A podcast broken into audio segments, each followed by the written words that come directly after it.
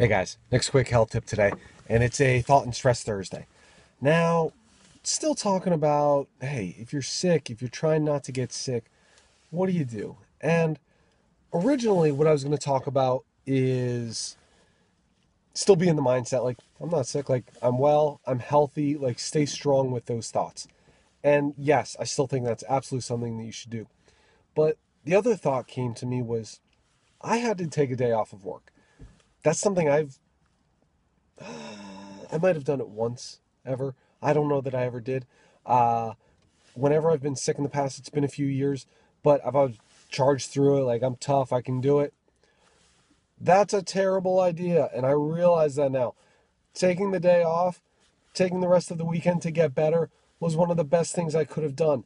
I would have just drug on and on and on, like been feeling terrible, been possibly infecting others, wouldn't have been a good idea. So get that thought out of your head that you have to be tough, you have to stay strong, you have to go through it. Well, if you're sick, it's your body's way of saying, hey, cut it out, give me a break. So cut it out, give the body a break.